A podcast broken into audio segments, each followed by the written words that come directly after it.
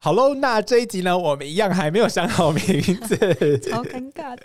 好，没关系，那我们马上开始我们的节目，耶！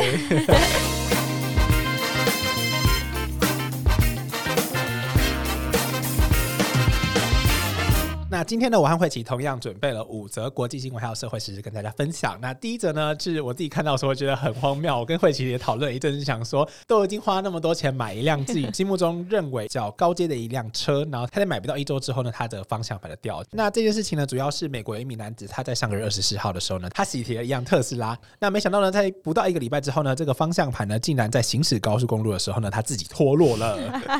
哇，也太荒谬了吧！此外呢，车主还爆料说是车在送厂维修之后。呢，竟然还要跟他索取就是这样子的修理，他就直言讲到说，他对特斯拉就是完全的失去了信心，然后并且要求就是全额退款，这样他把这个车子退掉，超荒谬的。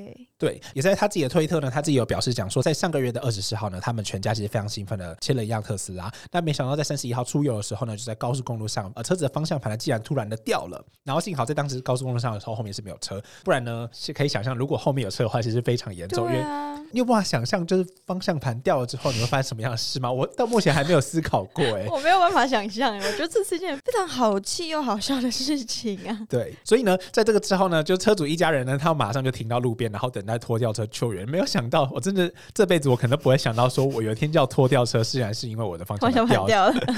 然后他自己也很气愤，就是表示讲说他要把这辆车退掉嘛。所以呃，有前面我们讲到，就是他去车厂维修之后呢，车厂跟他索取的是一百零三点九六美元，很详细，就但是大概是台币三千三千多块这样。子。那后来呢？他去网上面宣传这件事情之后呢，车厂才开口说就是跟他不收钱，然后并且提供换新车还有原车保固这样子的服务。但是呢，一样是没有他全额退款的这样的选项。但这个车主呢，还是对特斯拉的安全怀有一定的顾虑，所以他最后还是没有办法接受车厂提出这样子的选项。在最后呢，他自己也在推特上面举行投票，就询问网友说是可以直接换新车，还是会希望说就是可以有原车保固这样子，来引发网友的热议。然后甚至有网友讲到说。原来维修费只要一百零三美元，就是方向盘是 cheese 做的这样子嘛？就是我，一般来讲，我们觉得方向盘掉下来好像是一件非常严重的事情，但是修起来好像也没有到很贵。可是我觉得他就不该记账单给他，哎，他几号才签车？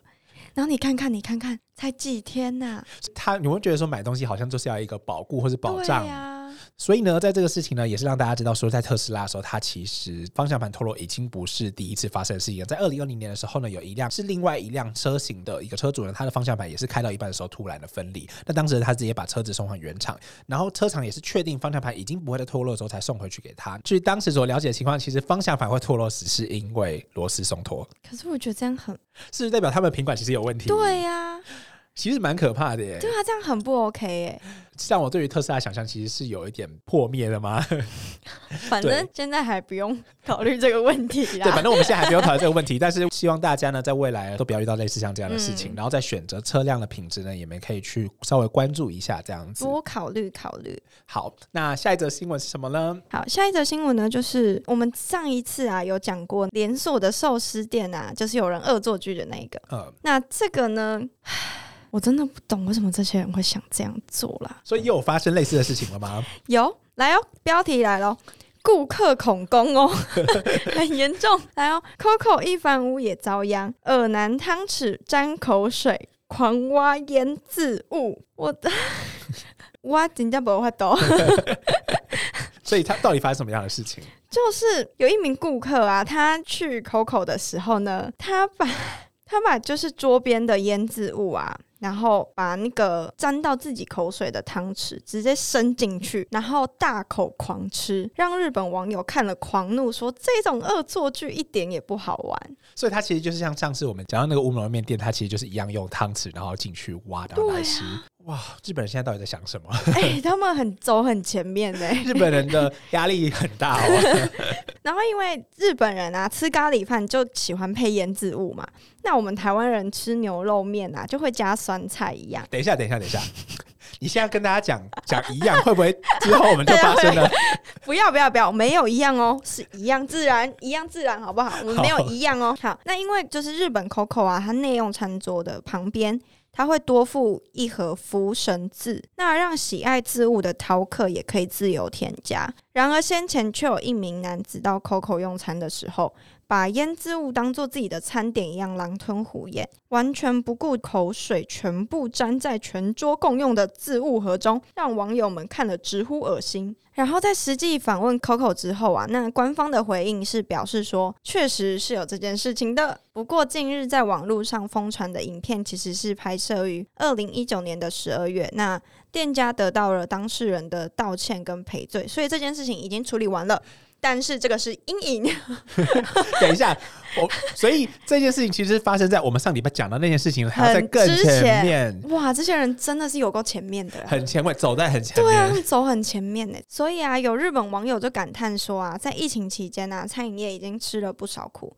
但又因为顾客，然后碰上这种麻烦，生意受到影响，真的是屋漏偏逢连夜雨呢。你的中文感觉变好了。哎，讲这种。好啦，所以这个新闻其实就告诉大家，就是啊，我本我刚才一开始听到，我也想说，哇，这样的风波其实从上礼拜到现在，它还是继续的延烧嘛？还好是没有，但是从二零一九就有，所以代表说这中间其实还是啊，Oh my God，我真的不敢想象。好了，那下一则新闻呢，其实也是一样很惊悚，可是呢，它是比那个应该说它是比寿司还有这些卫生食用习惯相关的还要再更可怕，也就在上海的地铁车厢里面呢，发现有一个男生呢，他在地铁的车厢里面磨刀。你有办法想象现在大家在监狱里面磨刀吗？我觉得超荒谬的。所以网友就讲说。既然会可以目睹到，就是有一个男子可以在车内面磨刀，是不是上海的维安他们已经有点松懈了这样子？因为可能过去在疫情期间之后呢，他们其实太累了，所以他现在有点松懈的感觉。然后也在发生这样的情况呢，他们就有立即有民众就是立刻拍影片，然后 po 上网。你觉得这其实有点像是拍摄者不救吗？对，可是我觉得他应该也不敢去劝导，毕竟人家手上拿着菜刀。也是，所以也在这之后呢，就是引起了轩然大波，就大家就批评讲说，难道就是地铁站都可以这样子随便乱带东西进去吗？甚至是 直接。他真的有闲成这样子吗？对呀，要这样，不能在家，一定要在地铁上，还是他其实在赶场，他要去下一摊主，很有可能。所以很多人就认为讲说，难道地铁上的安检人员其实都是临时工吗？就是打工人的概念。所以在经过了解之后呢，上海客服他自己就有表示讲说，这些管制的刀具人其实是没有办法带入站内的，但是如果是切菜这些刀具的话，其实会是以现场的安检为准。那乘客呢，在这个影片中提及到有些安全问题的话呢，他们应该可以立即的联系，就是地铁的员工，还有报警求援。那客服也表示，暂时没有收到其他乘客就是对于磨刀事件的反馈。哇哦！哎，可是我一个问题就是，因为火车也是嘛，对不对？就是你不能带。那种尖锐物品吗？尖锐还有会引爆的那些物体。对，但是他怎么知道你有没有带？我觉得这是有点像是提升到一个层次，就是讲到说公民素养的概念。嗯，就是约定成熟。嗯，然后他虽然虽然应该也不能讲约定成熟，就是他其实有明文规定大家不能带，可是到最后，嗯，基于大家可能比较赶时间，或是大家比较忙，甚至是对民众的信任，就不个别。就不会个别的盘查，但其实严重一点，就会像是也不能讲严重，就像是我们出国的时候，其实他们也是都会严重对过安检的那种情况，只是时间就会变得比较长。这样子，交通大众运输里面的话，大家其实有些是赶时间，所以才会有这样子的情况发生。好。下一则新闻呢，就是来自红十字会与红星月会国际联合会在发表的报告中指出呢，全国尚未准备好应应未来的疫情，不是这次疫情，可能是未来我们可能会遇到那些疫情。嗯，他们说这个很危险哦，然后也呼吁各国啊，在年底之前更新准备的计划。然后，IFRC 在二零二二年全球灾难报告中说啊，COVID-19 造成死亡人数比史上任何的地震、还有干旱跟飓风还要多。但各国啊都还没准备好应应未来的疫情，所以这个很危险。那凯文，你觉得？因为我看到最近的新闻是有说，就是室内要松绑，就是口罩这件事情。但其实我自己个人认为，就就算是松绑，因为就想我们前阵子其实已经把大家在户外。嗯，可以不用戴口罩这样子，可是我发现还是大家非常习惯戴口罩。对，大家还是很习惯哎。所以我觉得那是一个习惯吧。其实甚至我不太会，应该怎么讲？我们未来的时候，其实我并我还是会选择继续戴口罩。然后那个选择会有点像是说，我们保护自己也保护他人。如果大家真的有需要什么呼吸的需求，例如说我们今天赶来录音的时候，我们很喘，我们就稍微把就是在比较空旷的地方的时候，稍微把口罩拿下一下，然后我们再继续走我们自己的路。所以我觉得这是大家可以接受的一个范围，所以我并不会觉得说一定要特定的，就像是当时我根本就还不知道说哦，到底是不可以把口罩拿下来，我只知道说现在有在管是这件事情。嗯，可是在未来，不管是我们是规定说一定要戴口罩，或者说一定不戴口罩，我觉得这都是大家可以自行去选择。然后我们就是以自己一个保护自己的保护他人。也是因为这几年发生这么多事情之后，发现大家对于口罩接受度其实是比较高的。相对应该说，在台湾，在台湾其实大家比较能够接受度对是比较高的，所以我觉得这个倒是还好，就不会太有太大的问题。这样，嗯，那我记得就是红十字会还有那个红星月会，他的秘书长就有讲到说，就是在下一场疫情可能来袭之前呢，这是我们可以从 COVID nineteen 呢去汲取一些经验，然后让我们自己可以加快我们未来准备的步伐。也就是如果我们不用这次 COVID-19 的经验去准备好应对下一次疫情的话，还有哪一次是我们可以的？因为未来可能像之前可能有 SARS 啊，或是有其他的病毒，其实那离我们很远的。然后甚至是一些规定啊，因为包含了像这次 COVID 它发生之后，我们有非常多的呃，可能是。国家的制度啊，航空啊，甚至是一些外出的这些这些规定，其实都是新的东西出来。这是比较国家面的，可能包含了像大家现在的工作。呃，工作的话，大家可能开始远距，其实大家都是不习惯的。所以我们在就像是我刚才讲的，就是我们不管戴不戴口罩，其实大家就是要开始去应应讲说，哦，未来我们可能发生这件事情，或是我们可以开始去了解到说，其实我们有更多不一样的生活的方式，然后我们可以去应应它。我觉得这是他想要讲的这样子。所以啊，这份报告里面啊，也有提到各国应该要检视他们的立法，以确保在二零二三年底前符合疫情的准备计划。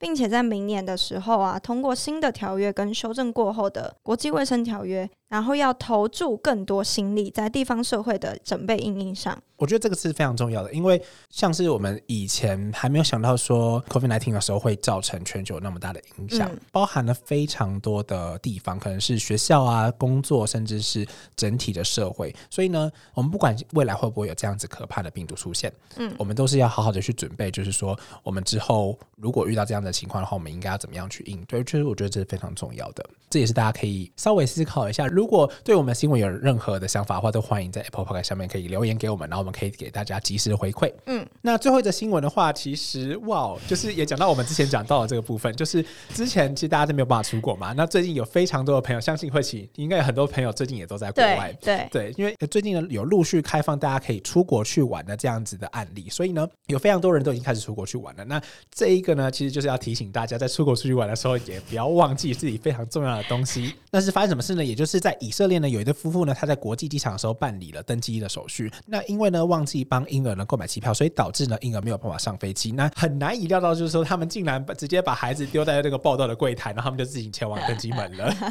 我跟你讲，这就是真爱啦！所以，哎，孩子不是真爱吗？不是啊，老婆才是。这件事情呢，其实发生在一月三十一号。这对夫妇呢。其实是打算要前往比利时。那在在在前往前的国际机场呢，他们就办理航空的搭机的这样的手续。那地勤人员也告知说，这样两人他们随行的婴儿呢，他们是没有购买机票的状态，所以他们就直接把婴儿直接丢在了报道手续台。所以就说，哇，他们很厉害呢。所以他们，你觉得他们？等一下，你觉得他们是？怎么想的？为什么会想要把婴儿丢在报道的柜台？好，你来理解。我理解啊。对，所以在以色列机场，他确认状况说，就指出说，这对比利时父亲呢，其实来到机场的第一时间才发现说，哦，婴儿没有购买机票。但也因为他们自己到机场时间其实是有比较迟到了，所以他们在抵达机场的时候，柜台就已经关闭了。所以他们就索性的将婴儿还有婴儿车就直接留在柜台，然后冲向。索性，真是有点随便。嗯，所以以色列警方呢，就是他们到场的时候，问题已经解决，也就是让婴儿和目前的家长他们能够在一。然后，并且警方呢就没有进行了，就是下一步的搜查，所以。还是其实他们是想弃婴，哎，还是其实他们就是想说啊，我走了一定会有人挂失这个婴儿，那我那婴儿就一定可以要上飞机。这这有点另外的想法，就是说请警方帮我把婴儿直接送到他们要去的地方，这样子就不用买票啦。就在这边可以告诉警方说，你或许你可以从那个婴儿车里面找到一些什么联络资料，要留一些线索。反正我觉得很荒谬，怎么会？对啊，所以。这边要告诉大家是什么？要记得买机票，太荒谬了吧！哇，我真的没有办法想象。